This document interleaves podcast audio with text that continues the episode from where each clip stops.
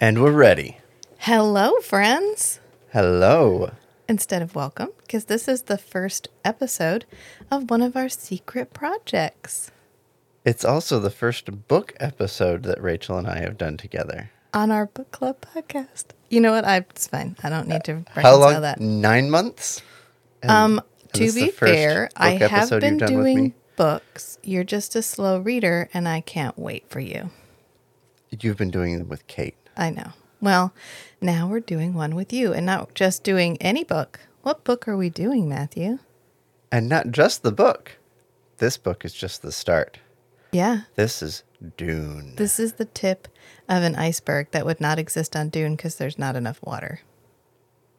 well, well, there is water. It's just hidden. It's just hidden. So, yeah, uh, we're going to be doing what we have decided to call a Deep dive? deep cut. Deep cut? I think the deep cut. This is Dune, the deep cut, which means we're not going to be just doing one episode. Oh no. We're going to do the book. We're going to do the next two books. We're going to do every movie adaptation we can get our hands on, including the sci fi miniseries. And we will be releasing these week by week, hopefully, so the last episode coincides with the release of Dune Part 2 in theaters in November.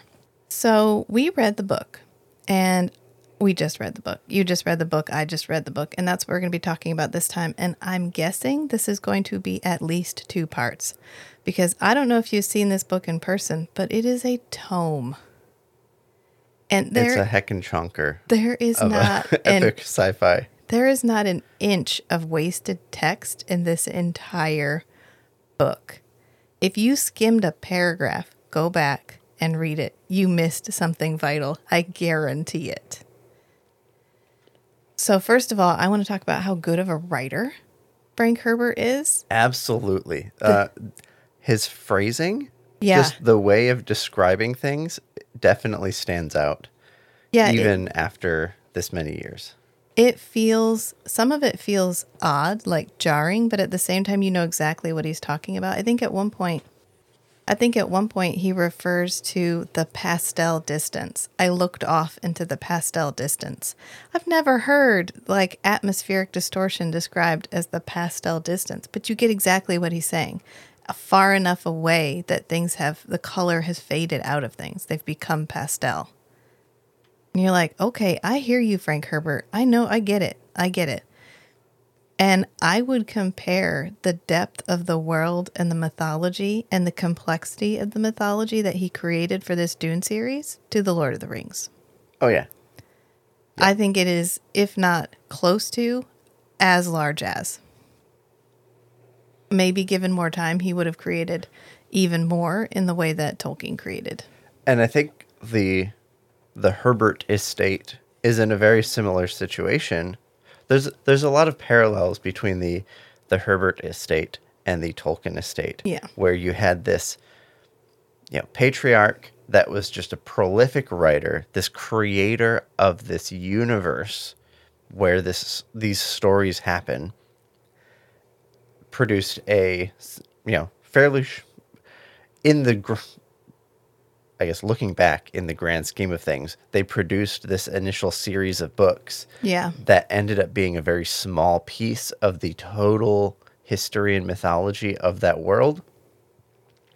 And posthumously, their children, grandchildren, or nephews, or whatever, have taken on a like a job, a career yeah. of sifting through just the piles of unpublished content Right. and publishing more books. compared to what we consider a successful modern writer, both Tolkien and Frank Herbert wrote like nothing, like relatively few books. Right. If you look at Sarah J. Maas, which I've been doing with Kate, she's up to like o- over 10, maybe 12. She's got three ongoing series right now.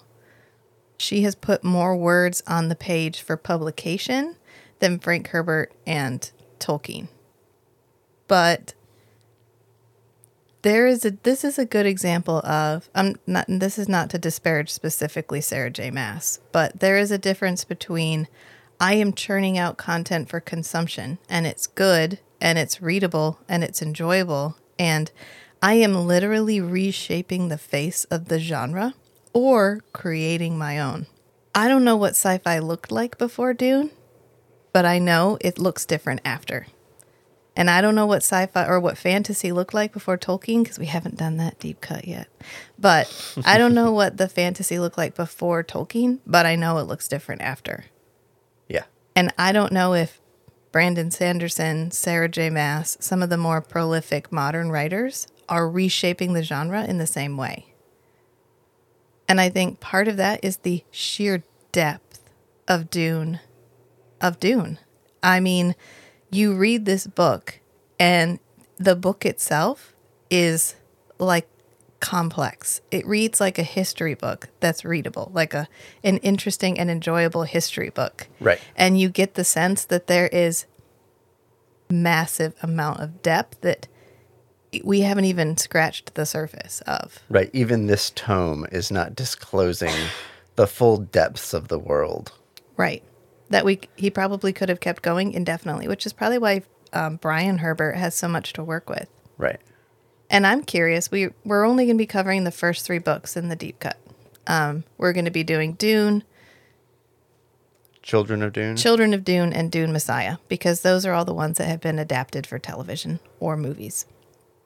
Um, I think we should continue and read the last three afterwards because I want to know how different Brian is as a writer than Frank. I want to. I mean, he has like the House Harkonnen, the House Atreides books, Right. and I want to know is he as successful in in the way he portrays the characters? and he's emulating the writing style. right. So I mean, we'll get there. But first of all, hi, I'm Rachel. And I'm Matt. Welcome to the Strange and Beautiful Book Club Deep Cut Dune Edition. Dune Edition.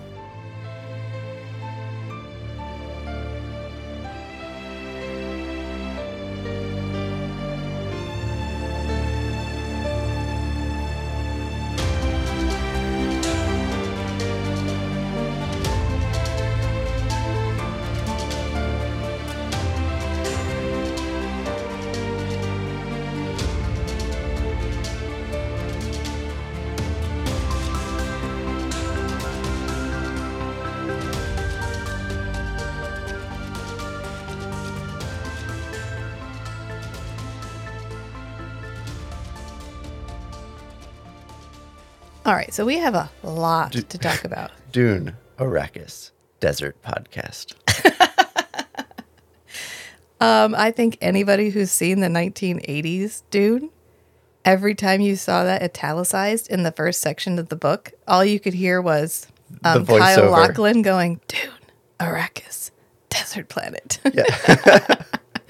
um, we're not going to talk about any of the movie adaptations right, right. now. Those will Yeah. be separate podcast episodes. This is specifically the book. And specifically, we're going to start on part one because the book is divided into three parts. And so we're going to talk about part one. And part one is like baby Paul on Caladan, all the way to moving to Arrakis and the like the rebellion or the taking back of Arrakis by Yeah. the Baron Harkonnen. book one is Dune. Book two is Muad'Dib. And book three is The Prophet.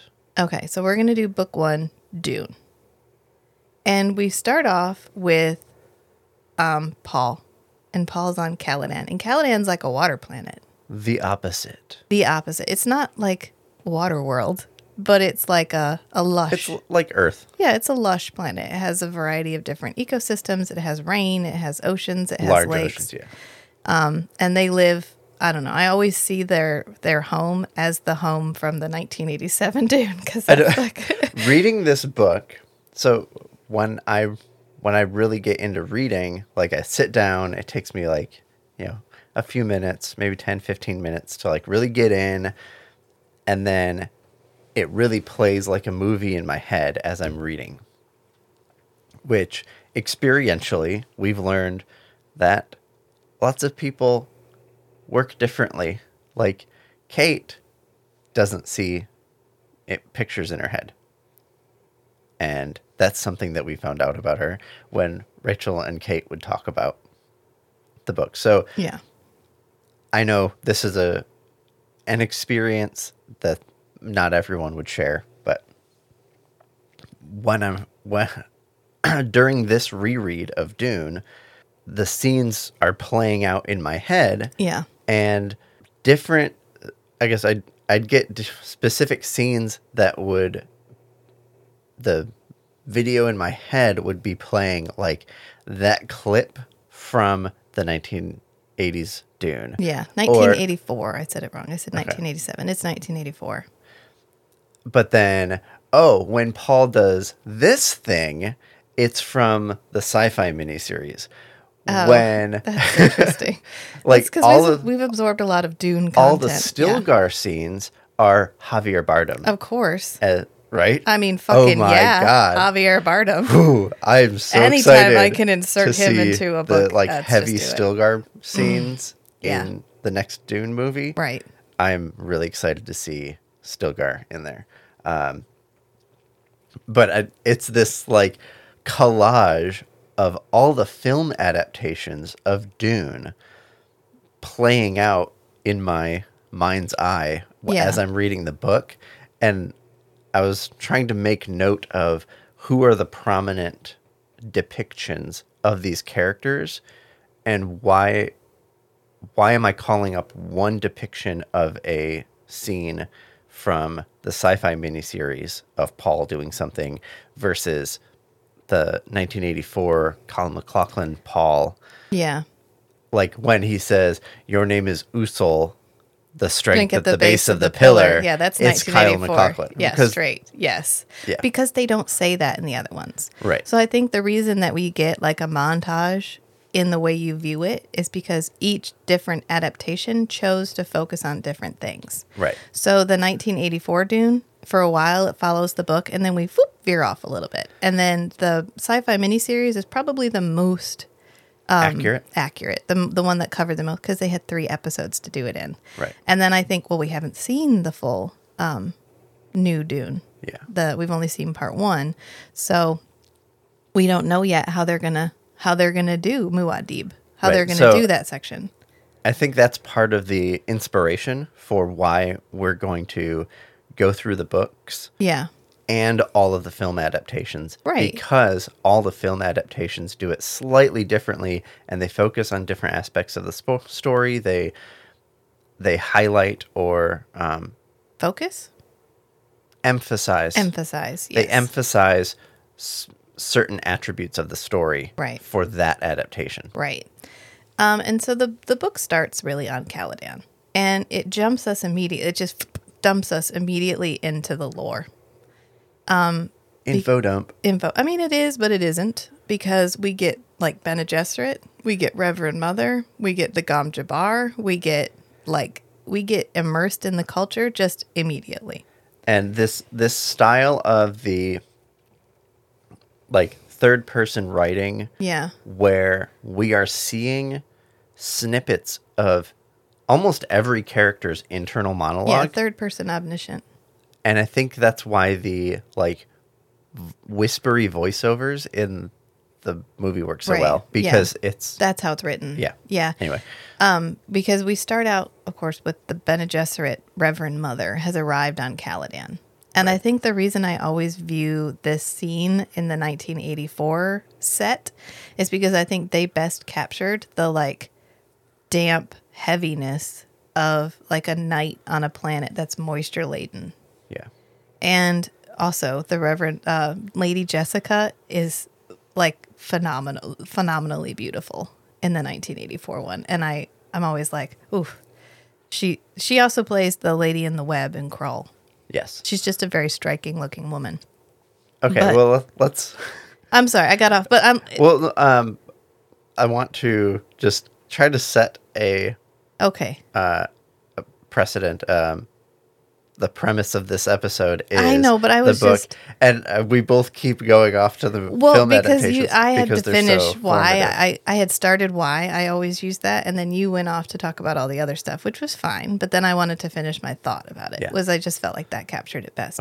But this is really like we are introduced to the culture and also the mysticism right off the bat. Yes. And the fact that they have been scientifically advanced, they have been, it is the year 10,191. They have been spacefaring people for so long, they literally cannot conceive of anything else. And so, not only is technology prevalent in the culture, but a almost religion has been built around it. Especially since we don't have computers which I think was such an interesting choice because instead of saying we have become so advanced, technology has become so advanced, here's how technology has taken over these aspects of our lives, there literally came a point where technology had advanced so far, humanity felt threatened by it. And we had the Butlerian, Butlerian, Butlerian. Butlerian jihad. jihad. And that is when humanity fought back against the machines and outlawed AI, outlawed computers. And that's why the Bene Gesserit and the Mentat function as like computers. They function as um, analytical machines. Yes. And I think it's really interesting that Frank Herbert picked up on the idea that a woman's interpretation of the way you would process data is far more intuitive, far more um, instinctual, far more about training awareness of yourself, training awareness of your body, training all of these internal functions to be able to function as like a computer. Right. Whereas the mentats are more, I am taking in all of this external data, I process it mathematically like a machine, and then I provide you with with an assessment of the situation. Right. And there's the I think one of the reasons that works so well is there's this huge I don't know, precedent. There's this huge framework of like symbolic representations that are consistent like across humanity, like across history Yeah. in human culture and stories where you have separations between masculine and feminine that are distinct from like biologically male, biologically female Yeah. and we use these structures in all of our storytelling and and in like a as they use in the book a first approximation of Yeah. like dealing with people because narratives are how we learn to you know structure things in our like internal monologue Right. that help us uh, think about how other people do things and how things are going to unfold um, in real life and in stories and so you like in this book world he's set up this like the actual structures of the way their society operates have this clear cut distinction between masculine concepts Yeah. and feminine concepts and the Bene Gesserit fulfill all of the cultural and narrative roles of feminine attributes and the mentats do a lot of the masculine stuff Yeah. and they happen to be male and female. But as we learn with Paul, a male can like learn some of the feminine skills and roles, which is what the Kwisatz Haderach has to do. Right. Uh, I think a lot of the main characters state or it's implied that they're trained in in like the Bene Gesserit ways or trained at least a little bit as a mentat yes. because the Bene Gesserit it's really just like hyper observation. The ability to just read the nuance in the, in another person and know how to react to that. Right. And both the Mentats and the Bene Gesserit are their training is basically um what what do they do it? Um oh, in Altered Carbon. Okay. They when they're talking about the envoy training, it's like total immersion, um full absorb of all the details Yeah, and I don't think and it's then an- you process it. I don't think it is it's an exaggeration to say that that concept comes from Dune. The Oh, idea absolutely. of being able to so highly train a mind that it almost becomes superhuman. Yes. And that's what has been happening to Paul. And so the Bene Gesserit Reverend Mother is there to test him, to find out whether he is a human or an animal. which is a very cool distinction to make. Yes. Like there's there are levels in this society where you're a person, right? And Right. you you go around feeling things and thinking things and doing things. But have you achieved the level of becoming a human as far as like you're a certified like agent that's trustworthy Yeah. To Override your basic instinct. Yeah. to progress the species in in a you know good way like for like long-term survival of the species Yeah. And also, you know, the Bene Gesserits are um, enacting a, pro- a program of eugenics, a selective breeding program, of which Paul is something of an aberration because Lady Jessica was not supposed to have a boy. She was supposed to have a girl as part of their plan as part of their Right. plan. But the Duke wanted a son, and she loves the Duke, so she gave him a son. And she kind of maybe thought that Paul could be the Kwisatz Haderach. But maybe also it was just because Duke Leto wanted a son. I don't know. Everybody's motives are so layered. Everyone's an onion. Everyone is an onion. There are layers and layers and layers to right there are no two-dimensional characters No. And this is, if anybody knows any scene from Dune, it's the box. i i think that's because it's such a prominent scene in the book Yeah. and it's it's open to adaptation because like just if you're in the room Right.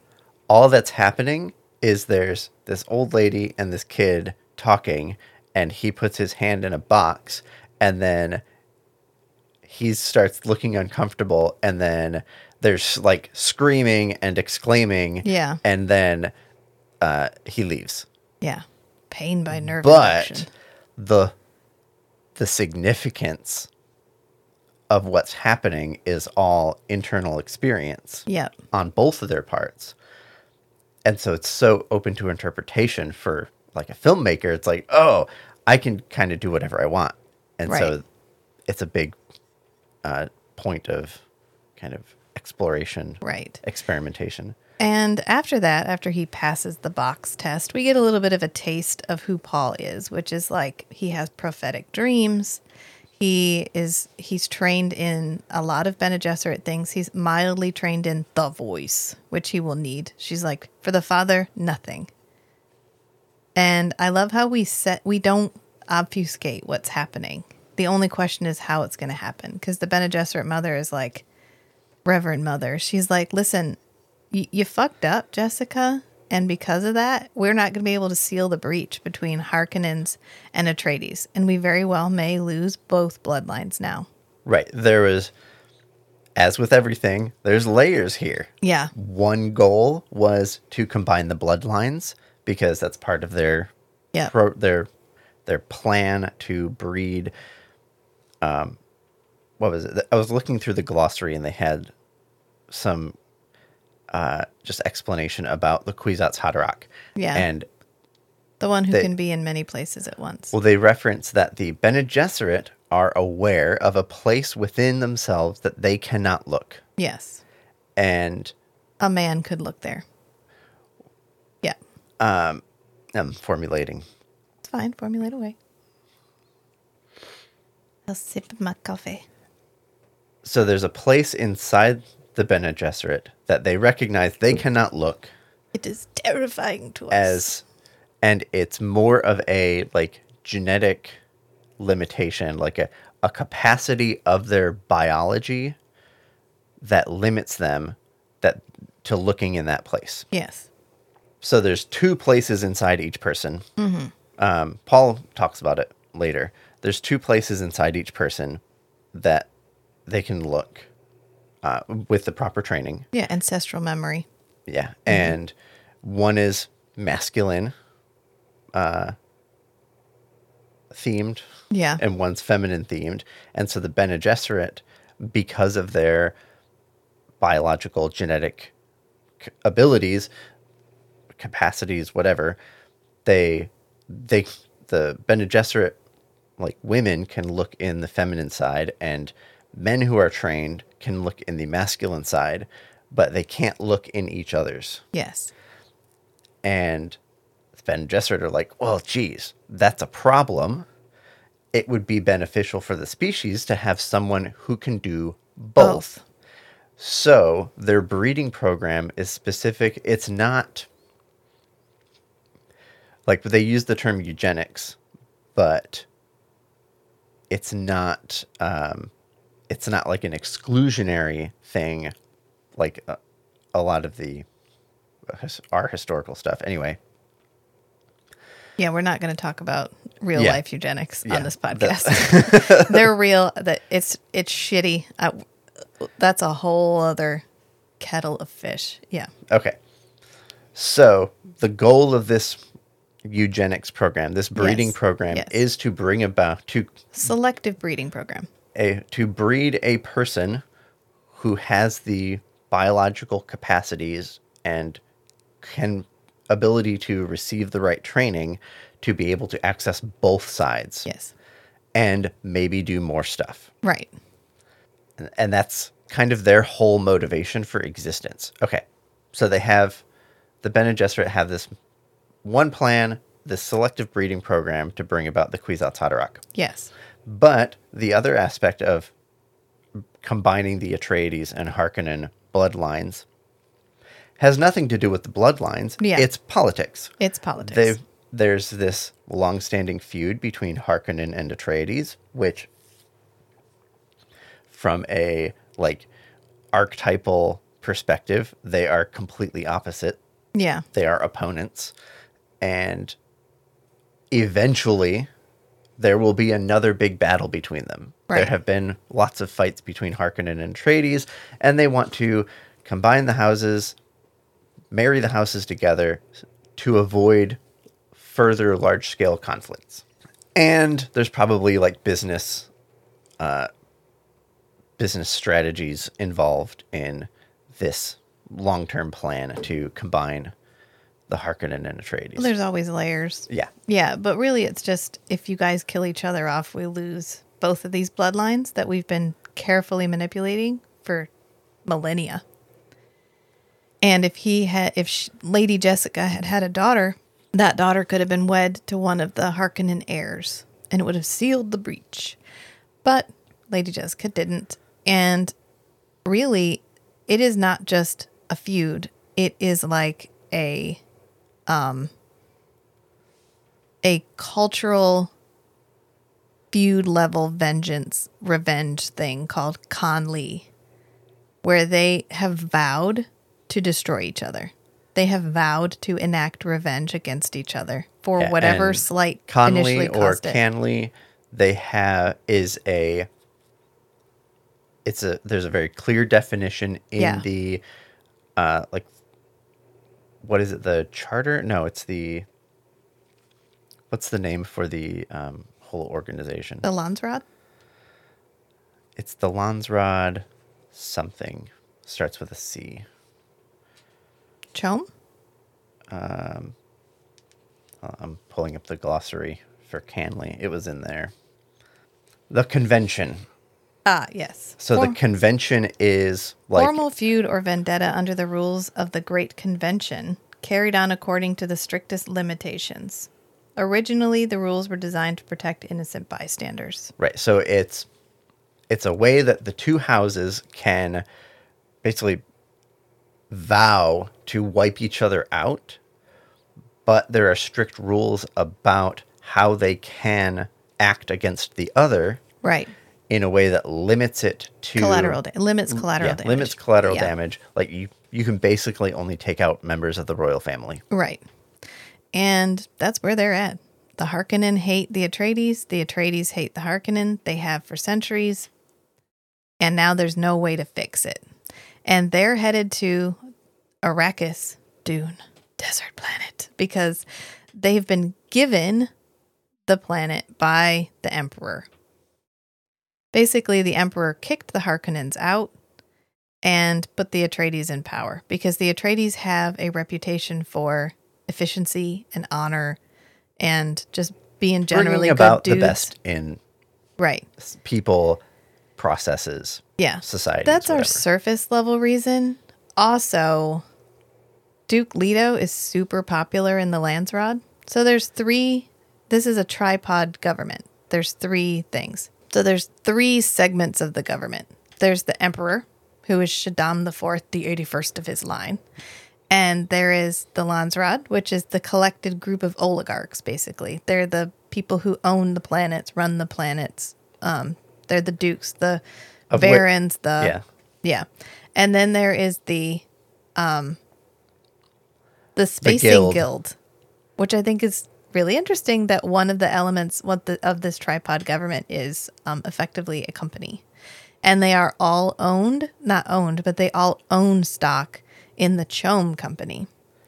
So if you want to talk late stage capitalism, this is capitalism that has advanced so far, it has literally become the way that everything is ruled.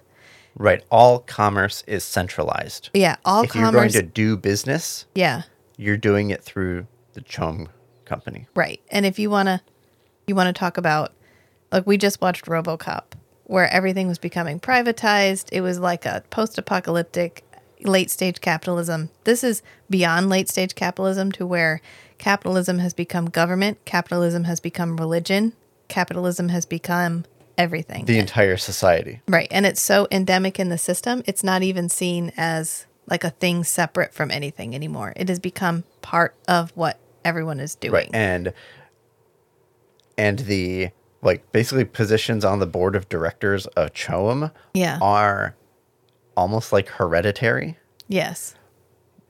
and it's it's like an analog for the houses where basically the houses have all the directorships Yeah. in CHOAM and there's a lot of mixing there's very little like clear separation of responsibilities Right. And then the emperor is the like he's the largest stockholder. yeah, Yeah. he's the majority shareholder Right. in CHOAM And CHOAM stands for Combine, Honnete, Ober, Advancer, Mercantiles. Did that clear anything up?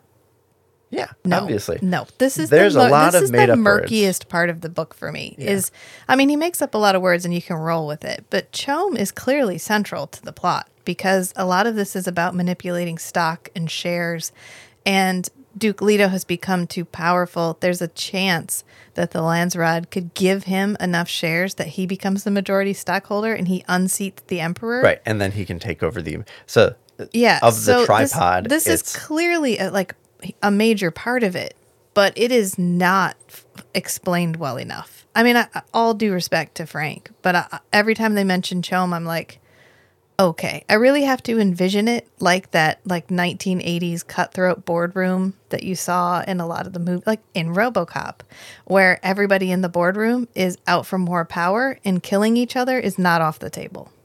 right And that's basically how you have to envision it. And so, what the Emperor is doing is maneuvering Duke Leto into a position where he can be eliminated.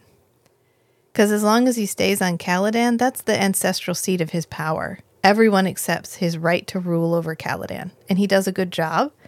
And there's literally nothing, he can't, stirring Right. the pot He won't has- do anything there. and even from a like hostile takeover perspective Yeah. he has the home field advantage like just combat wise Right. uh, duke leto is undefeatable Yes, on, On Caladan. Caladan. Yes, he has the home turf advantage Yeah. on Caladan, and so he's got to get him off. And what's the most attractive thing to get him off of this planet is Arrakis, because Arrakis is the richest planet in the Great Convention, and it's the richest, but also the most barren because it has one resource that everybody wants, and that is the spice. And the spice is like a consciousness expanding drug that anyone can take. And the longer you take it, the more your consciousness remains expanded. But then the more you need to keep taking But yes, The but the more addicted you get to it, the more you need to take to get the same effect. And then the more your body becomes dependent on taking it, which Frank describes it as the geriatric spice. And, and I, that really like undermines it Frank, did you look up that word? geriatric, did it mean something different in the 1960s when you wrote this book? Because all I hear when you say that is old people spice, old spice, one might say. maybe maybe this is all just a play on, Uh. on Old Spice. I think it's because it expands life. It extends life Right. and expands. It keeps you healthy longer. longer. Yeah. So, yes, it would be attractive for elderly people to like ba- basically as a um, like longevity medication Yeah. And a life extension, whatever, to keep you functional longer later into life. Right. I mean, Okay. okay, I don't know how else you would say that, but I certainly wouldn't use geriatric. But that's I just that's like the smallest piece of what the Right. spice does. Well, it's like every once in a while he just couldn't think of something, so he put in a placeholder word, and then he never got around to changing it. Like Paul, everybody else is Leto, Fenring, Gurney, Thufir, and then he's Paul, and also Duncan, Idaho. I oh, you, maybe Duncan, Idaho is the most exotic sounding name to them because it's the most Yeah, Paul would probably be an exotic name in yeah this universe. I Yeah. guess. But we, you know, all of this is to say, Leto's going to Arrakis. He doesn't have a choice. He's been gifted Arrakis. To turn it down would go would infuriate the Emperor.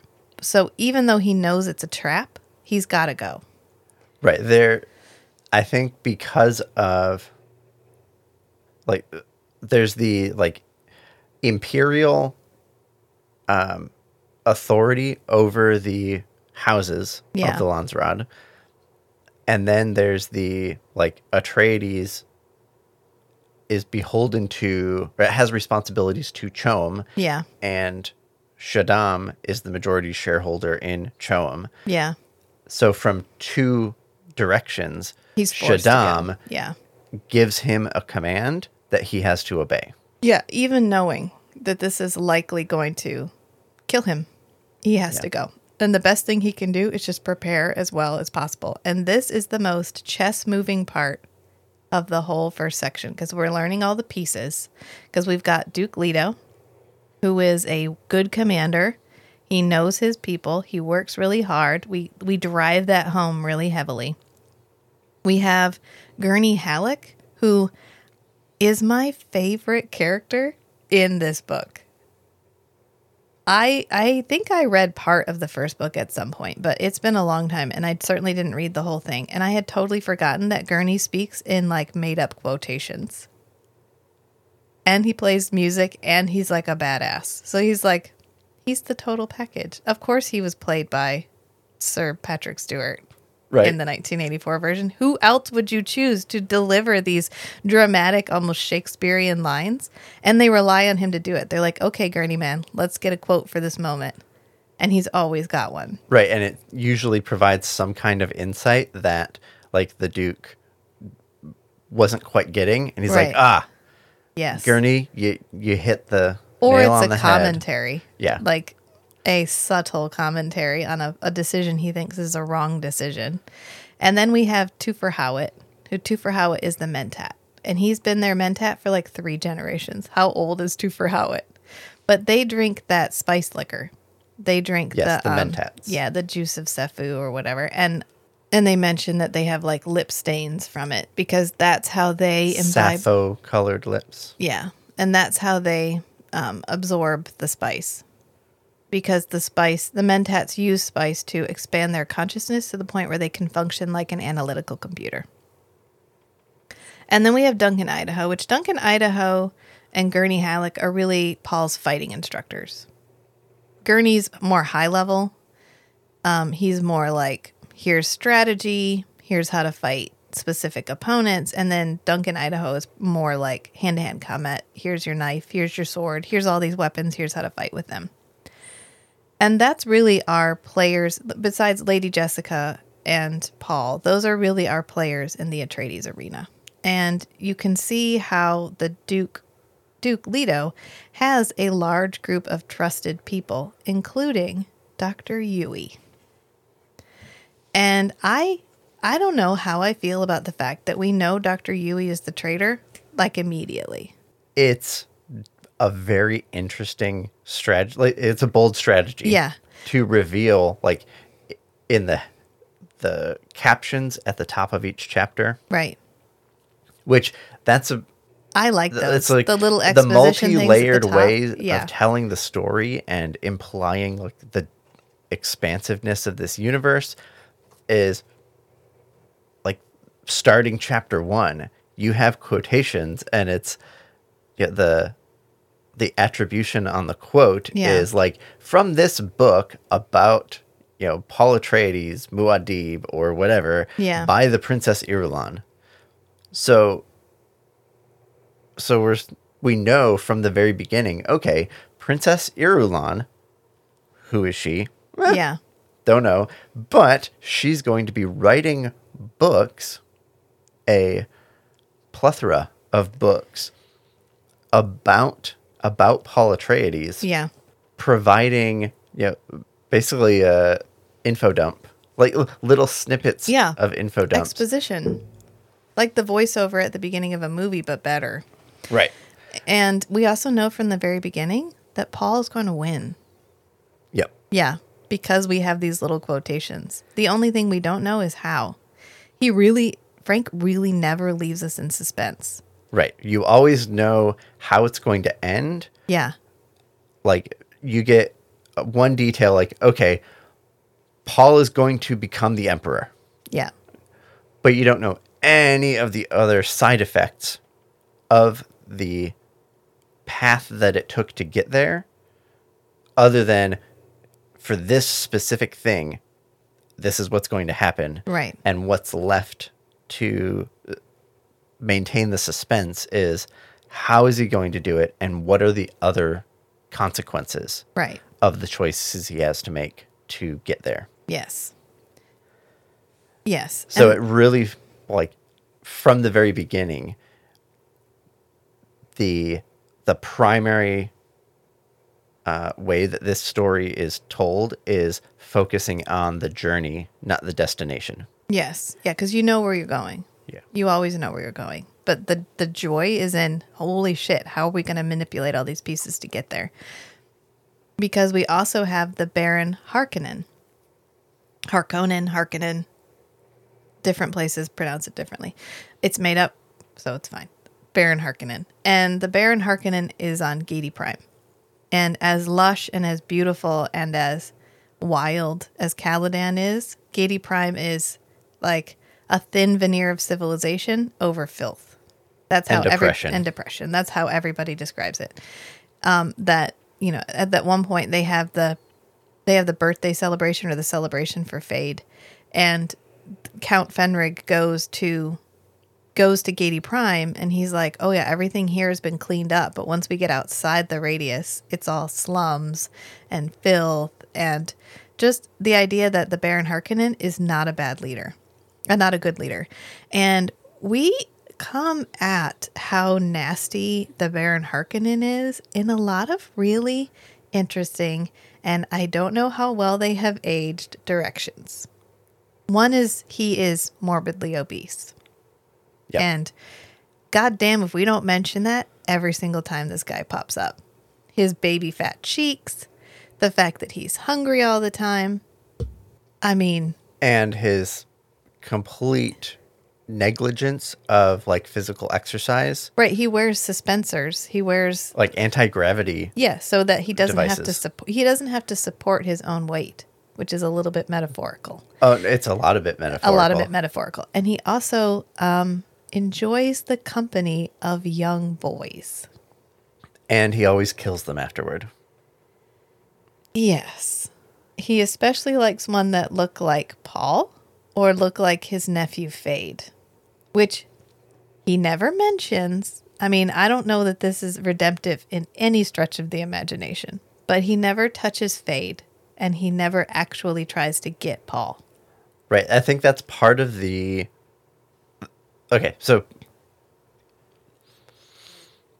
we said every character is an onion. Yeah, Every there's no two dimensional characters here. right. The Baron Harkonnen is the closest thing to a two dimensional character. But throughout the book, we very um, subtly Yeah. expose his layers. Because for certain things, he is very good at controlling his uh, urges, his impulses. Yeah. Like for Feyd, it's like so he has he has this idea of his legacy. The Baron has this idea of his legacy, and he works really hard to maintain his barony, Yeah. whatever his uh, His fiefdom. his fiefdom. Mm-hmm. And he's always been intending to pass it on Yeah. To to an heir, Yeah. To the Na Baron. the Na Baron. Yes. And so he really cultivates Feyd as a successor. And part of that dedication to his legacy and his successor is he's not going to damage or traumatize his successor in because of his selfish compulsions. Yeah. And so he finds ways to like trick himself into feeling like he's satisfied this compulsion to do whatever. Um, but he he never once compromises on maintaining the integrity of Feyd. I mean, he has a line. Is it a great line? Not a great line, but it's a line. Yeah. And this is just to make him seem villainous. He's given villainous compulsions because that makes us see him as villainous. It's to, to erase any amount of sympathy, Sympathy. that the reader might have for the Baron. Um, because oftentimes he is framed as being like the scapegoat for the Emperor and for the Landsraad. Because he's because kind of he's so he has a reputation for being super hedonistic. Yeah, he's impulsive. he's the the the smelly guy at work. I don't. That's a really nasty way to say it too. But he's the the fellow that like it, it just is not everybody's cup of tea, and is really nobody's cup of tea. But he's the smartest guy in the room. So he has con- he has continually compensated for his own failings by manipulating the world around him to his benefit. If he can't win it just by being a good dude, he's going to win it by being smarter than everybody else. Right. And this really feels like the person who's so to to make a distinction between talent and skill. Yeah. I would say um, the Baron has like massive talent, but he hasn't practiced the discipline of refining that into a skill, into a you know finely tuned skill. Yeah. Whereas Leto, the Duke, um, I guess I don't know if any of the other houses use the titles Duke. We don't really Baron. talk about all the other houses. There's like minor houses and major houses, which and then we have the emperor, we have the duke, we have the baron, and we have the count. So Count Fenring. But we don't give we don't talk about anybody else enough to give them a like and, honorific. and I think we pick different titles for different houses so that you there's no ambiguity. If you say the Duke, you Yeah. know there's Yeah. no other Dukes. yeah. Um, okay. So the Baron, um, the Baron has massive talent, but hasn't Refined it into a skill. refined it into a skill. And the Duke has like moderate talent, but like his shtick is he refines everything. Well, he also surrounds himself with people that compensate for his failings, whereas the only one that the Baron really has is Piter. And even Piter, he has corrupted. Right. Well, Piter, I think, was a little bit. Well, yeah. Was probably a he little was bit off. already sliding down the slope, and I think the Baron Harkonnen just gave him a little push, and so he is our psychopath mentat. right. And Yeah, uh, who is thoroughly obsessed with the Lady Jessica, and is doing most of this so that he has the opportunity to have the Lady Jessica. right, Which is have why- in a possessive way. Right. Yes.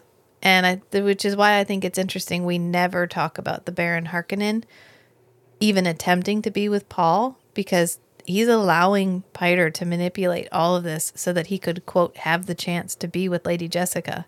He could easily have added in and I get Paul. But one of the things in this world is the emperor has a truth sayer who knows if you're telling the truth or if you're lying Absolutely. with 100% accuracy. And so you have to be able to maintain the moral high ground. You have to be able to tell the truth to the emperor. So he cannot compromise even a small amount because Right. if he does, it will all fall. You you can't just maintain plausible deniability. You have to maintain actual, Actual deniability. deniability. Yes. And so all of those people on the Atreides side all bundle into a spaceship and we travel to Caladan, uh, to Atreides. God, Arrakis. We travel to Arrakis. And really, we kind of undercurrent to everything is how powerful the Spacing Guild is. And the fact that as powerful as the Landsraad and the Emperor think they are, they are completely dependent on the Spacing Guild for travel. And that makes the Spacing Guild the most powerful force in the universe. But they don't exercise that power Right. in a heavy-handed way. They just have it's it. all behind the scenes. behind Everybody the has guildsmen advisors, Yeah. except for Leto. Yes, except for Leto, because he doesn't trust the guild. And I thought it was Right. interesting that when they're on the spaceship, everybody gets in their their spaceship, and once you're in the like massive thing that The they actually the Highliner that they actually transport, you aren't allowed to get out.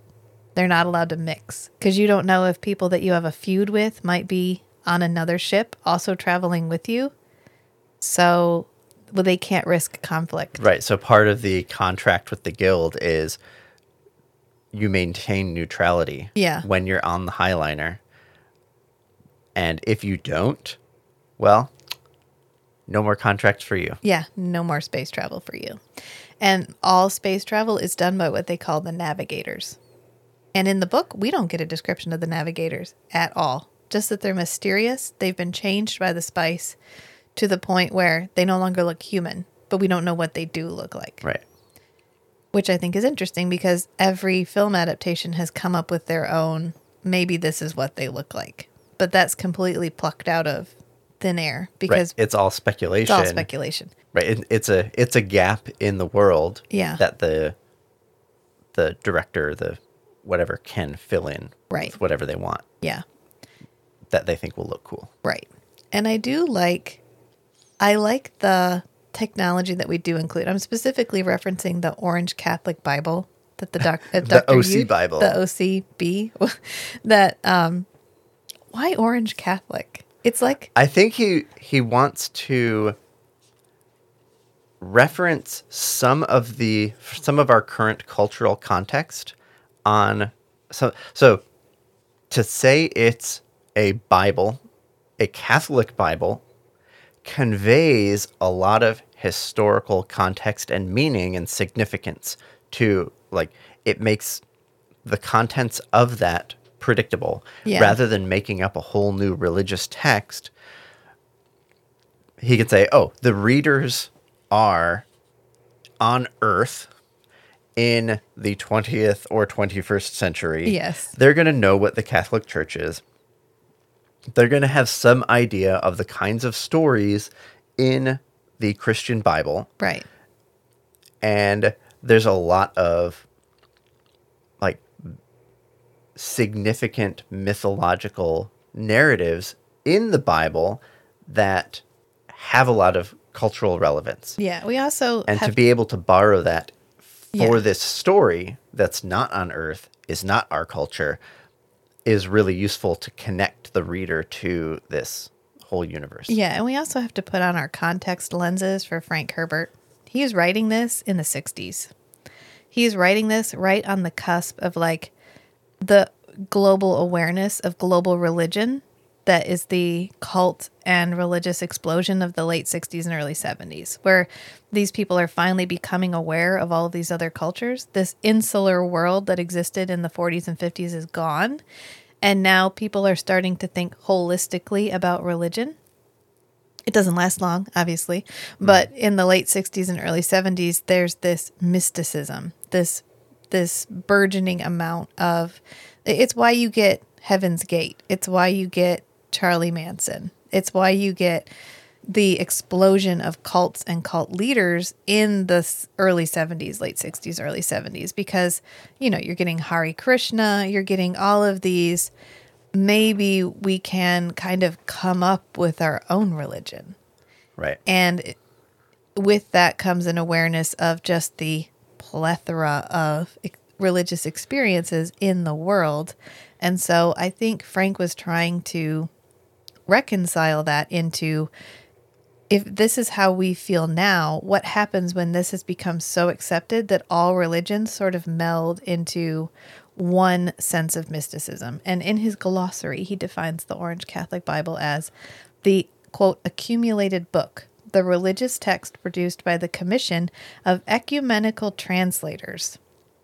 It contains elements of the most ancient religions, including Maometh Saari, Mahayana Christianity, Zensunni Catholicis- Catholicism, and Buddhist Islamic traditions. Its supreme commandment is considered to be, Thou shalt not disfigure the soul. Wow. Yeah. Interesting. And so I think for for that section at least, for the way that mysticism plays kind of a prevalent but not overt part is really an outgrowth of what the culture would have felt like in the late 60s early 70s in America. And I think if you just consider that as part of it, a, a lot of this starts to make sense. And so he gets the Orange Catholic Bible, which there's all these prophecies. I love how there's prophecies, but under but again, underneath of it all is the knowledge that the Bene Gesserit Are manipulating create everything. prophecies to fuck with people. They have the Missionaria Protectiva, and their entire purpose is to seed prophecy into all cultures. Because if there's one thing Frank Herbert loves, it's a long term plan. He's always playing the long game. Right. He's always planting trees under whose shade he's never going to sit. And that's everybody in his book, too. Hundreds and hundreds and hundreds of years of people have been working towards this final goal. Hun- centuries of Bene Gesserit have been working for the Kwisatz Haderach. Centuries of Bene Gesserit have been seeding cultures with prophecy, with mysticism, with religion. So if they ever need to use them, they just have to show up, fulfill a couple of prophecies, And, then they have authority in and that ding ding society. ding. Yeah. Now I'm your prophet, bitch. Because not only are the Bene Gesserit manipulating bloodlines, Right. they are behind the scenes pulling all the levers Right. to kind of keep the entire societal structure stable long enough to get to the kind of people that can do that on their own. Right. And it's sort of like in our culture today how many Christians believe that Jesus will be back. So the only thing Yeah. someone would need to do to take power over a large amount of the population would be to claim they're Jesus, perform a couple of believable miracles, and sh- you're that's it, Dunzo. You've you've become the prophet, the leader of most people who identify as Christian. And that's that's the model he's going after. That's what the Missionaria Protectiva does. Right. Yeah. So we arrive on Arrakis and chess has continued, but this isn't just a chessboard. This is like chess in Star Trek where you have like five levels and you're moving the pieces up and down. Yeah. What do they call it? Pyramidal chess? Yeah. Oh, this is this is next level political maneuvering because the Harkonnens are trying to cast suspicion on Lady Jessica. Lady Jessica clearly is innocent in this whole situation, but Duke Leto is allowing everyone to believe that he suspects Lady Jessica because he doesn't want the Harkonnens to know that he doesn't suspect Lady Jessica. And the only person he tells that he doesn't actually think his mom is the bad guy is Paul, because that way, if something happens to him, Paul will be able to tell Jessica later that Duke Leto never suspected her. Which I props to like making these characters believable. Yeah. Like you have the the smart guy Right. who's like super honorable but also really good at tactics yeah, to say, okay, yes, my, you know, information um, my my spy master yeah, uh, yeah, definitely we need to uh, we need to work this deception. But I'm not only a great leader and great tactician, I'm also a great lover of my significant other. yeah, And I would never want her to fall to this deception if something were to happen to me before I could disclose yeah. this whole operation, this whole scheme to maintain this deception, Right. to be able to catch, you know, the actual Harkonnen spies, influencers, whatever. And so he's like, I'm going to pick one person, the person I trust the most Yeah. to pass this message to Jessica. And that really just reinforces the the depth of um, the Duke being just all around a good person who's also very um, conscientious. Yeah. He's taking care of all the edge cases. Right. And if you want to talk about plans within plans within plans, let's pause a moment and discuss the dinner party. The dinner party is a masterclass in juggling what I think is probably about 10 characters, all talking, but not talking about what they're actually saying. And multiple plots are all happening, Mul- multiple plans are happening. In the middle of it, an extra plan comes in, and the Duke has to leave for a second and then come back. And by the end of it, it's exhausting to have read it. I cannot imagine what it would be like to have written it. any other scene like this in any other book I've read where you have like a large group trying to have complicated and complex conversations, Yeah. they don't work. No. It's it just it kind of works out to be a mess and it just feels like overly diplomatic bureaucratic storytelling Right. and but this one you i feel like the so uh, for th- this book you know it's broken up into the three sections i feel like the first section work the reader is kind of almost pushed through the narrative Yeah. and then the second and third sections you're getting led along Yeah. and so you're getting pushed through all of this stuff because you have to get through so much backstory and like world building context Right. for you to actually like not get overwhelmed by the book. But given that you have this this room full of like actual multi-layered characters Yeah. and there's all these gambits and deceptions going on and it's fun. Yeah. Yes, because there's, it's a lot.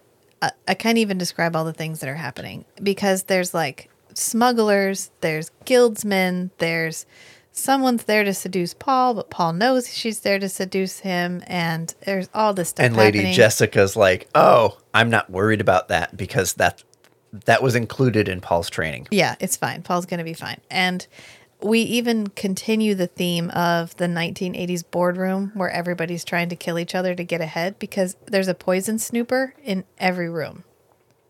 Because at any moment, somebody might be trying to kill you. In fact, somebody's already tried to kill Paul because we had the little hunter seeker that Right. tried to kill him. They tried to take the life of my son. And not only are we listening to what they're saying, we are getting in the head thoughts from most of the principal characters during this entire dinner scene. Right. You get the most informative, contextual inner monologue Yeah. to clarify something, either to like close off a line of speculation, like when Paul realizes, oh, like she's here, or uh, Jessica realizes, oh, this, you know, prattering um, airhead Yeah. is not actually, it's an act. yeah. And What is she actually trying to do? oh, this is she's what- trying to this seduce is what Paul. she's actually trying to do. And oh, okay. so then when she's like, oh, he, this girl's trying to seduce Paul, you could think, uh oh, like, is that going to be the direction this goes? Is Yeah. she going to try, get Paul, like, alone in a room and then try to kill him? Like, is this just going to be a series of attempts on Paul's life? But then, like, right when you start trying to, what, right when you start thinking of, like, possible plot lines for this seduction attempt to go down, we close it off with, oh no, that, you know, the whole sex thing was not withheld from Paul's training. yeah. Honeypot ain't to work. Yeah. And then he, Leto leaves. Paul ends up taking over the table. And then it, uh, it ends up with another layer because they're all trying to be like, oh, he's just a 15 year old boy. He doesn't know what he's talking about. And so Paul is speaking, but he's actually saying things that are very as as layered in meaning because if there's anything this whole culture reveres, it's um manipulation. It's Yes.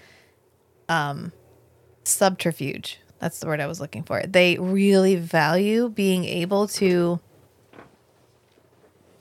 to use subterfuge. And I think this is driven mostly by the fact that you cannot lie. So you have to right. manipulate everything on onto a course where it does it itself because you have to be able to say, "Oh, well, I had I didn't do it."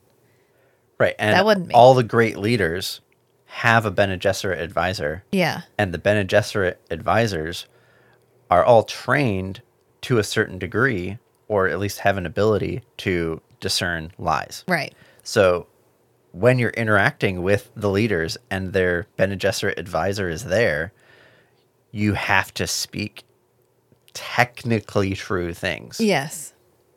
Yes. And the fact that he invented that for this book and then carried it through through the whole book is laudable.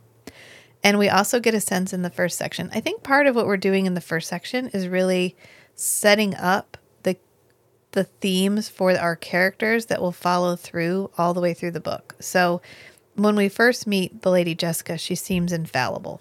And by the time we get to Arrakis, you realize she's bullshitting half the time. She's just really good at bullshitting. Because, like, when she meets the Out Mapes, and the Out Mapes is literally trying to, like, suss out are you. Are you the one? She's there to provoke the you know prophetic yeah. actions. Right, because but Jessica doesn't know what particular prophecy the Missionaria Protectiva has seeded here. So she has to tread tiny little steps to get the Shadout to give her enough clues to tell her what she needs to be doing. And without the internal monologue of Jessica during these scenes, if it was just a description of what they're doing and saying, Yeah. then you'd miss out on Yeah. how much she's really just feeling her way through. Yeah, she's like, every okay, so this word came from this language. This language has these primary beliefs. So she's probably trying to get me to do this. Right. And I know that the pattern of of these mythologies, these prophecies is this kind of thing. And so it really exposes the depth and breadth of Yeah. training that a Bene Gesserit has to complete to be like released into the world Right. as a legit Bene Gesserit. And she also has the adab, which you mentioned, which it's really fascinating that we include the idea of ancestral memory. For Paul, it becomes a very real, very alive thing. He refers to it as his terrible purpose. And Lady Jessica refers to it as adab, which is like, I- I have a flash, a moment of inspiration. I don't know where it came from, but I know what exactly what I need to do in this moment.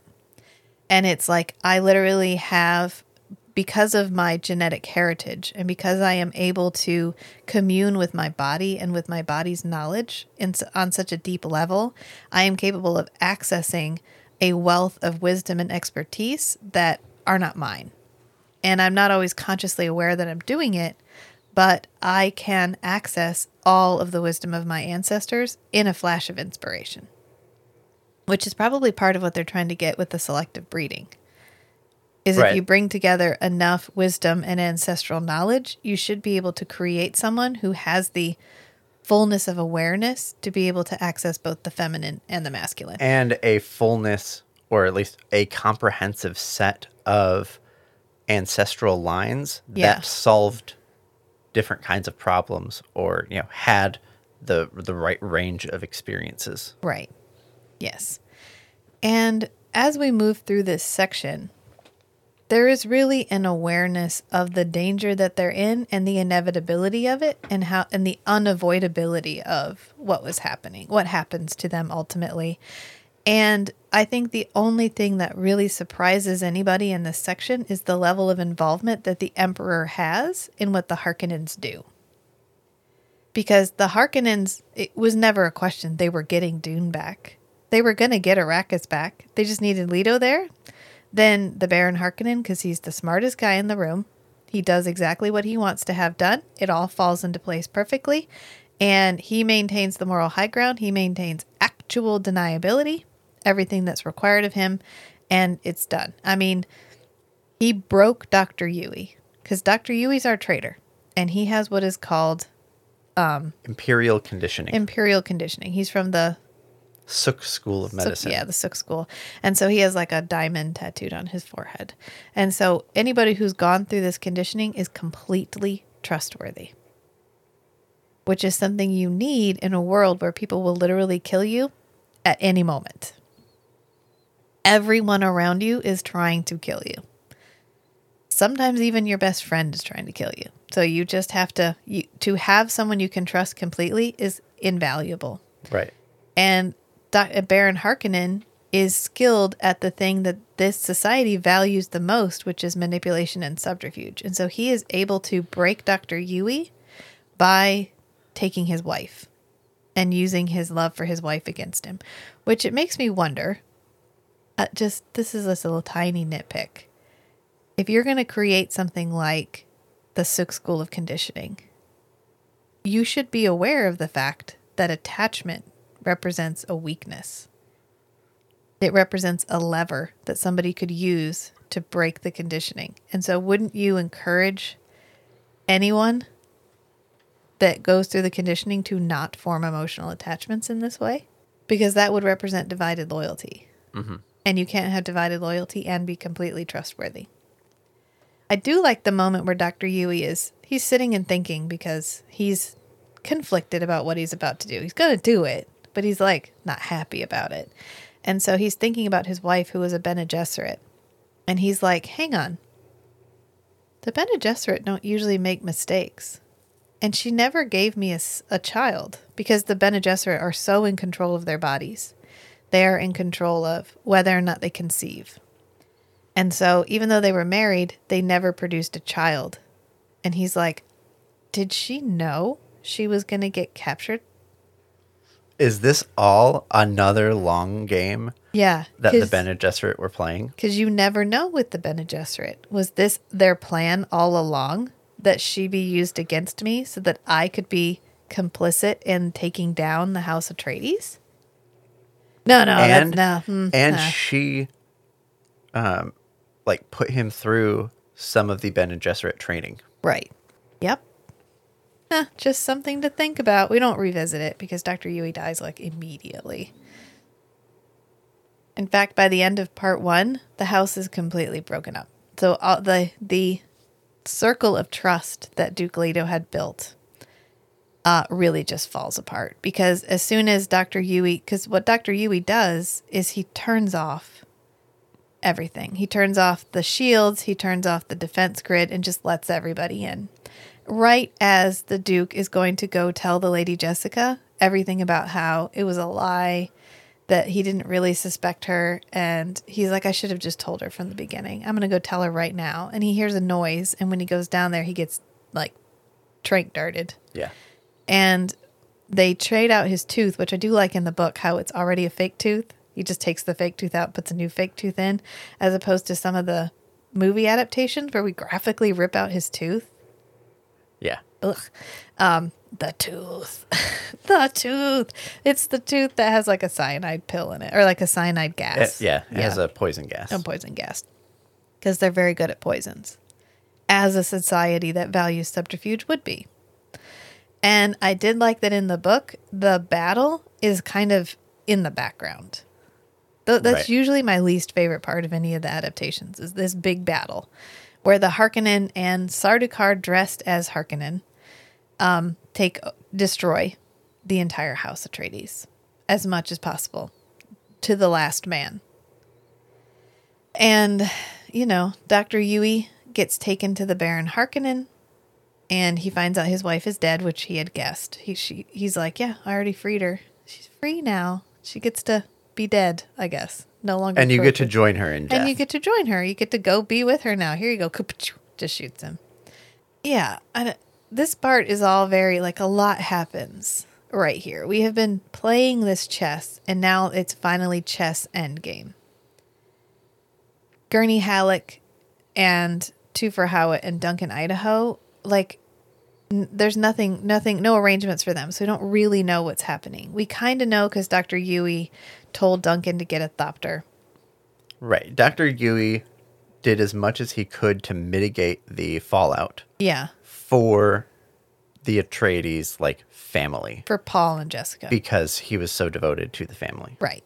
And so he gets a thopter together for them and he the people that take them up um they're able to overpower and you know, they have the supplies Right, they and need, and we- blah blah blah. I mean, it just reinforces and gives us some more context on what kind of training Right. and abilities does Jessica have and what has she taught Paul and helped Paul cultivate. Yeah, I did like that in the book they described the voice, the Bene Gesserit voice, as um, you have to take the measure of a person.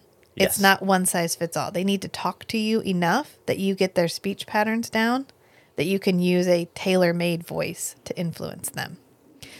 This is the most actiony, least uh, nuancy part of the book is this whole segment where the fruition of the Harkonnen plans and the fall of House Atreides.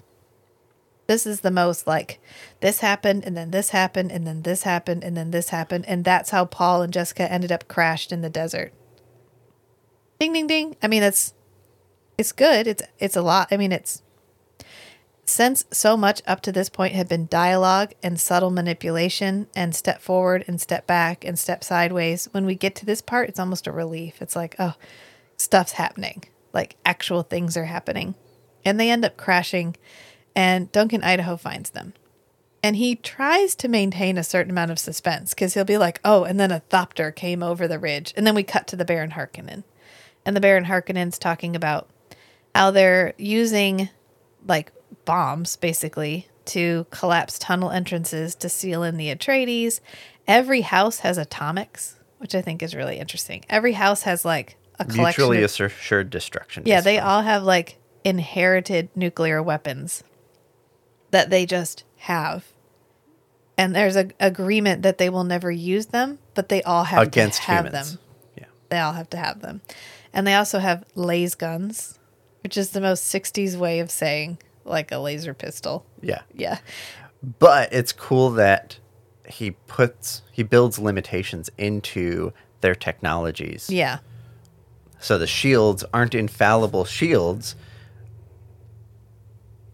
because a laser gun will Blow uh, it up. destroy it. Yeah. And it also destroys the laser gun. Right. So like the two most powerful pieces of offensive and defensive technology are mutually destructive. Right. You can't use a laser gun against somebody in a shield because you'll both die. And everybody has shields. Everybody relies on shields. Everybody wears shield generators all the time because you Right. are never safe. You are never safe. in their society. Right. And the shields protect you completely from like being stabbed quickly Yeah. Um, the slow blade penetrates the shield. uh, and from projectile weapons. yeah. And the mutually assured destruction of wearing the shield protects you from getting shot with a laser gun, Right. which uh, I, I can imagine making a laser gun that you just like set up almost like a tripwire and just leave it. Yeah. I mean, what what we're getting But, at here is yeah. open warfare is rare. Right. Open warfare is not something that happens all the time. The We have- actual destructive methods have advanced to the point where it's not feasible or reasonable to use them. right. And so that's why it's novel when the Harkonnens use actual explosives to trap the Atreides Right. uh, fighters in the caves. Yes. And and so from here, you know, Duncan Idaho finds them. They go meet Liet because we've been hearing rumblings of Liet through this entire book. Liet, they don't know if it's a religious figure, if it's a mythological figure, if it's an actual leader, who Liet is. Because one of the things that Duke Leto is really harking, harping on is on Caladan, they could rule by water and air. But on on Arrakis, they need desert power. And everyone has underestimated the Fremen. Every single other leader has just discarded the Fremen as um, like backwoods. There's not very many of them. Just ignore them, forget they exist because who cares? Except Duke Leto, which is supposed to show us that Duke Leto is such a good, open minded leader. He's willing to entertain the idea that these quote backwater people will be um, helpful because they know the planet. They exist on the planet. He sees, hey, um, these guys live out in the deep desert and they don't die. Right. He, There's something to this, you guys. Right. Just part of how he operates, how he structures his worldview is he leaves his prejudices open Yeah. to recognize unrecognized value. Right. And he sees, oh, here's this planet that, whew, even in the city, it is a struggle just to stay alive. Yeah. And then there's this whole tribe, there's this whole society that just lives out in the wilderness. Right. Like, what the shit? Uh, There's, there's no, something going on here. Yeah. Why have we never taken a census of them? Why do we not have satellites over these whole sections of the Right. planet? There's The- something here. They're dirty, they're smelly, they speak in like their own dialect, and they're they're all looked down upon Yeah. by the more cultivated, sophisticated society. Right. but Yeah, he's and- like ah there's something here and and he has his trusted advisors that he outsources a lot of information gathering and uh, decision making to Yeah. and they're like uh, yeah there's millions of them Yeah. This is this is fucking serious. We need to take this serious, especially Thufir, as old as he is. Which I like how we keep calling into question how capable Thufir still is. They're like, Right. Do you need to go take a nap? Are you slipping? Should you go lay down for a minute? But they do meet Liet, Liet Kynes, who was the judge of the change. So we've seen him we've seen him a couple times already. Um, he's the one who took them up in the thopter when they went to visit the spice patch. Um, he's the one who we get a lot of his internal monologue. You know, he will know your ways as if born to them. Um, because Paul is continuously, unconsciously fulfilling the prophecy of the Lisan al Gaib, the voice from the outer world. And that's why Liet chooses to. Liet's not religious. Liet's not really Fremen. He has just like become he's part of their. half fremen He's become part of their culture. yeah his father Yeah. was an imperial guy and he married a fremen woman Right. And so Liet is like, okay, well, I'm not really religious, but I'm willing to entertain the idea that there's something here because you keep doing shit that is uncannily like what they said you would be doing. And so I'm willing to take the chance to be on your side, even though I was tacitly told I'm on the Harkonnen side. And he rescues them and he's going to give them coffee and he takes them to this old research station because at one point they were trying to figure out how to terraform Arrakis, how to get more water in the system in Arrakis so that it's not so desert, so that it's an easier place to live. And he kind of gives them a little bit of a rundown on that. But then they they get found. And this is when Duncan Idaho dies. So Gurney's disappeared already. Thufir's disappeared already. We see Duncan stabbed and bleeding before we shut the door, but we don't see Duncan Idaho die. Actually die. Actually die. And meanwhile, we have the confrontation between Duke Leto and the Baron Harkonnen, where the Baron Harkonnen is pontificating. He's monologuing about his Yep. scheme and how great he is, and how isn't it amazing that I've lorded this over you, and that makes me better than you. And I don't care what anybody else says. I don't care if you're like your dad killed a bull and then got killed by a bull and you're a badass and you're like from a family of badasses and whatever. I'm the best. Can't you tell? Because i'm about to kill you and that makes me better. And the duke's like the tooth. Because he's so drugged up. And so he bites the tooth and he ends up killing piter. Right. but he doesn't manage to kill the baron. He just kills everybody in the room. And the baron's like great. Now i've got to get another mentat um, which he was like well i was going to get one soon anyway because piter was a little bit too much. He was a little bit extra. Yeah. and so we go back to paul and this is kind of where part one ends because they flee into the desert. They get a thopter. Um, they leave liet behind and they take off in this thopter and paul has to fly into a storm in order to lose the harkonnens. And we have been foreshadowing Paul's ability through the entire first season section. And now that he is out in the desert, in the spice, he is being given spice coffee, he is being fed spice. His terrible his sleeper is awakening. Right. He I, is I guess we've very clearly defined and explored what his current abilities are Yeah. as a result of his training Right. by his mother and by you know, the fighters Right. and everything.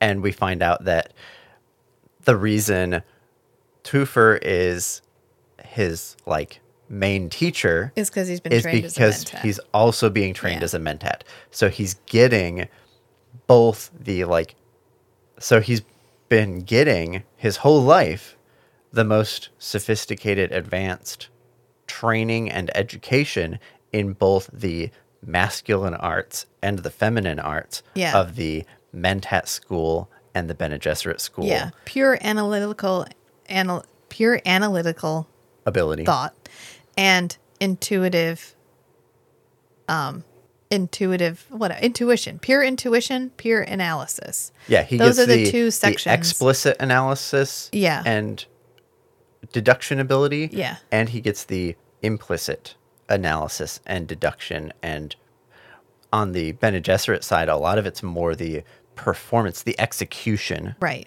personally, whereas the Mentat side is more logistics yeah and uh, logical deduction. right and now that is all coming to um it's intermingling in a way it never had before because Right. when he wakes up after Because now we have everything this third ability, which is, was just wakes up. these prophetic dreams. right Every once in a while, he'd have a dream of a future event, and most of the time, that future event would come to pass as it did in his dream. yeah And yeah, and then he's out in the in the wild with the spice flowing around, yeah and he's like oh shit and he like becomes untethered from time. and Yeah, he becomes anchored in the capital N now because he sees the past and the future as all happening at once. And so it becomes the all encompassing now. And he, I kind of think of it as in Interstellar when he visits the, Oh, yeah. the, the fourth dimension and he's in that space that is just in infinite the directions. space that's been constructed for him to for um, Matthew McConaughey's character to Yeah. explore time. yeah, to be able to visualize time. Yeah, because he can literally see his the room, his daughter's bedroom, in all directions and interact with it. and interact with it past present future all of it exists at once now sort of like uh, old school film when it was all rolled up each Mm-hmm. individual image is separate but it all exists all at the same time yeah. And he can see that now and he can see if i change one thing right now i can watch as the ripples travel through time and see how that changes everything and I can sort of extrapolate. Here's 15 potential actions. Here's the 15. Here's the, you know, 145 potential outcomes in this moment. And he's aware of absolutely everything the amount of dust in the air, the smell, the number of grains of sand around the tent. He's just in like hyper awareness mode. And he um, is a little bit freaked out by it. Yeah. Yeah, because he goes from like, hey, you're a 15, 16 year old boy, you're the son of a duke, it's going to be tough, but here's the rules of the world you live in to your dad's dead. You might not even be human. And uh, your mom, that you thought was like the best and knew everything, now seems a little bit slow to you. Yes. So I've take, we've taken away even that. as much as you've like completed and fulfilled the training that your mother gave you, Yeah. it's not so much that he's surpassing her abilities in the Bene Gesserit way, um, except for like the truth saying. Right. He has the full truth saying, whereas Jessica has like most of it. Right. She doesn't have. She can tell when someone's lying, but Paul can infer more context Right. behind why they're lying or what they're lying about. And but it's really it's this third leg on the tripod Yeah. that Paul is growing into. Correct. Yeah. And that's really where we leave it for part one. And he kind of has a mental breakdown. He he really does because he wants to just be a normal person and cry for his dad, but he can't shut it off. Right. It's new and it's like somebody turned on the tap and then broke off the handle and he can't turn it off anymore. and he's really concerned with the fact that his dad just he just found out his dad is dead Yeah. and he lost literally everything except his mother Right. and he's not feeling it Yeah. He's like, "Oh shit, what does that mean?" because of all me?" the spice but well because of like he's when you are in a crisis a traumatic situation your instincts and your training take over Yeah. and all of, so like creativity and exploration and novel insight that all requires a psychologically safe space Yeah. and it's a fragile thing and interruptions or pr- unforeseen problems uncertainty anxiety will disrupt that safe space of having the ability to do like creative um, creative thought work Right. and so he's in this traumatic situation and his training is taking over he's absorbing information he's processing it and he's but he himself he's kind of sitting there watching and he's like oh i can te- i can feel like there's the whole mentat training side of me Yeah. and that machine is just going full tilt and then there's the bene gesserit training side and i can't like actually emotionally process what's happening right now Yeah. because his training has been so comprehensive to keep him functional in a crisis. Right. And now he's struggling with that. It's Yeah. causing him like anguish that he can't But not process. English, But not which but it's not inhibiting his ability to perform in the moment. Right. And so he's feeling this as a kind of suffering that he he doesn't have the ability right now to process his emotions. Yeah. And then this third thing shows up Yeah. and the future unfolds to him like the range of possible futures.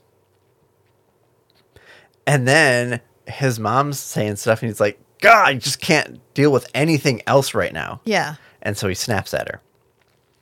And the last thing that happens at the end of part one is he's finally coming down from. Well, they this- disappear into the storm.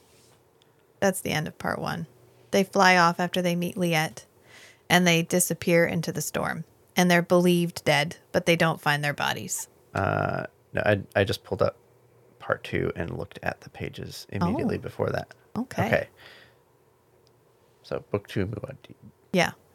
and and so this is where he's he's like i can't turn any of this off right now Yeah. mom and you're trying to comfort me but you have no idea what i'm experiencing Right. like for anybody else jessica would actually have a good idea of what somebody else is experiencing and how to help them through Right. it Yeah. emotionally psychologically but one, he can see everything she's trying to do mm-hmm. to manipulate him, which she's trying to manipulate him in a like healthy psych- psychological path back to a feeling of safety. But he can see all of that. Plus, he's seeing all this other stuff and making all these conclusions. He's getting all the future sight but then his Mentat and Bene Gesserit training analysis machines are churning through that huge amount of information and just feeding him conclusions, feeding him data Yeah. and insights and facts about the future. And so uh, I think this is when he tells her that, oh, yeah, you're actually a Harkonnen. And he mentioned, he realizes, oh, um, Yep, you'll acquire the blue eyes and a callus beside your lovely nose from the filter tube to your still suit, and you'll bear my sister, Saint Alia of the, The knife. knife. I know. Fuck, I love Alia. And so he's working through this whole traumatic experience and like awakening of his third eye. Yeah. And His private eye. And he this is where he first sees the almost inevitability of the jihad Yes. of the Fremen. I didn't realize how prevalent the jihad is in the book. Because I think the only adaptation I've seen that mentions it at all is the sci fi adaptation. And this is Mm-hmm. And a- that's because it covers the next two books, right. which that's kind of the whole plot. Yeah, this is the first taste we have of the fact that his actions on this planet to save himself and to save his house will tear apart the universe at its seams. and there's he can see like one path all all the paths point to jihad Yeah. but there's a tiny glimmer of a possible path through this that does not result in jihad Yeah. and that as soon as he realizes how likely the jihad is he's like i can't i don't want to do that he says surely i cannot choose that way Yeah. even though it's like all of the paths lead there Yes. and then uh, jessica says the fremen will give us sanctuary because he's spouting all this stuff Yeah. and she can't quite keep up Right, cuz he's having like a he's having like a disassociative event where he's like just saying things out loud as they assault him. You know, Yeah. we're going to be with the Fremen. You're going to be with the Fremen. We're going to be with them so long. We literally become part of them. They're going to give us shelter. You're going to have my daughter. You're you're going to have my sister with them, and just like on and on and on. And Jessica's like, "Hang on, what? The Fremen are going to take us?" And he's like, "Why are you not getting this?" He says, That's one of the ways. Yes, they'll call me Muad'Dib, the one who points the way. Yes, that's what they'll call me. And he closed his eyes, thinking, Now, my father, I can mourn you. And he felt tears coursing down his cheeks. And that's the end of part one. Yeah. Yeah. Uh what a lot happened in the first part. And I'm glad we're splitting this up because we're at almost two hours. Just on part one. Not part one. I mean, part one is the most uh, dense. It has the most political maneuvering. It has the most Exposition. exposition. It it was responsible for getting us in the world, establishing all the power players, establishing the level of complexity that we were going to be dealing with for the rest of the book. And it had all of that on its shoulders. And that way And it really adequately justifies everything that happens. Right. so that when you get to later in the book and you're like why are these people just wandering around in the desert with this like nomadic group what's what's happened why are we fighting so hard for the spice Yeah. why why why is this all happening Right. that's all been the foundation has been laid thick Thick and it's- heavy, and yes. heavy Yeah. and you know with reinforcement and it's been allowed to cure in place Yeah. and we have a solid It- ground upon which we can build the rest of the story It is usul, which is the strength at the base of the pillar. um, yeah, I mean, it really we it had a lot. It had to do a lot and because it executed right really well. because he needed to be free in part two and three to just move you through the story without having to explain shit anymore. If you didn't get it in the first part, I hope go Sorry, back and go read back it. read it again. Sorry, go back read it again because uh, from here on out, it's just he's pushing the gas pedal to the floor and it's go. We are done reading the signs. We are done reading the map. We are done planning the trip, and now it's time to go. and now the whole feel of the book shifts Yeah, it really changes in Muad'Dib because it's um there was a feeling of inevitability. Everything in the first section felt inevitable. I think that's why he gives us all the information. He tells us who the bad guy is, he tells us who the traitor is, he tells he enumerates all of the parts of the plan because the first part had to feel unavoidable. It had to feel like this was the fruition of so many different political maneuverings. There was absolutely no way to avoid this outcome. And then we, in the second part and third part, uh, are to feel as unsure of what will happen as Paul is. Because Paul is continuously trying to plumb the future to figure out where he's going. And sometimes he can do that and sometimes he can't. And so he wanted the reader to feel that way too. Sometimes you know where you're going, sometimes you don't know how this is going to turn out. We know ultimately he's going to win because Princess Irulan has told us that multiple times in the Right. beginning of every chapter. But we don't know how he's going to get there. It's the uncertainty of how he's going to get there that creates that feeling more tension, more more narrative tension in the second and third parts. Right. And I think the tension in the next parts of the book are more what we know the what his final outcome is going to be roughly. Right. And the question is what is he going to have to do? What is he going to have to compromise on? What is he going to have to sacrifice to get there? Yeah. Yep. And that's where we leave it for part 1. And I think that's where we should leave it for part 1. Yeah. Sounds good. Sounds good. So do you want to have the same sign off on our deep cuts? Uh, I don't know. Mm, Now we should come up with something different. We'll be back for our next episode, which will be part two of the first book in the Dune series, which canonically is the first six that were written by uh, Frank, and I think maybe the last one was written by Brian. Um, or he wrote five, there was intended to be six, and he died before he finished. We're reading the first three, and we're first talking about the first book. So we read Dune. This was Dune Part One. We will be back. Our next episode will be about Dune Part Two. So we look forward to seeing you next time. Until next time, friends. Bye. Bye.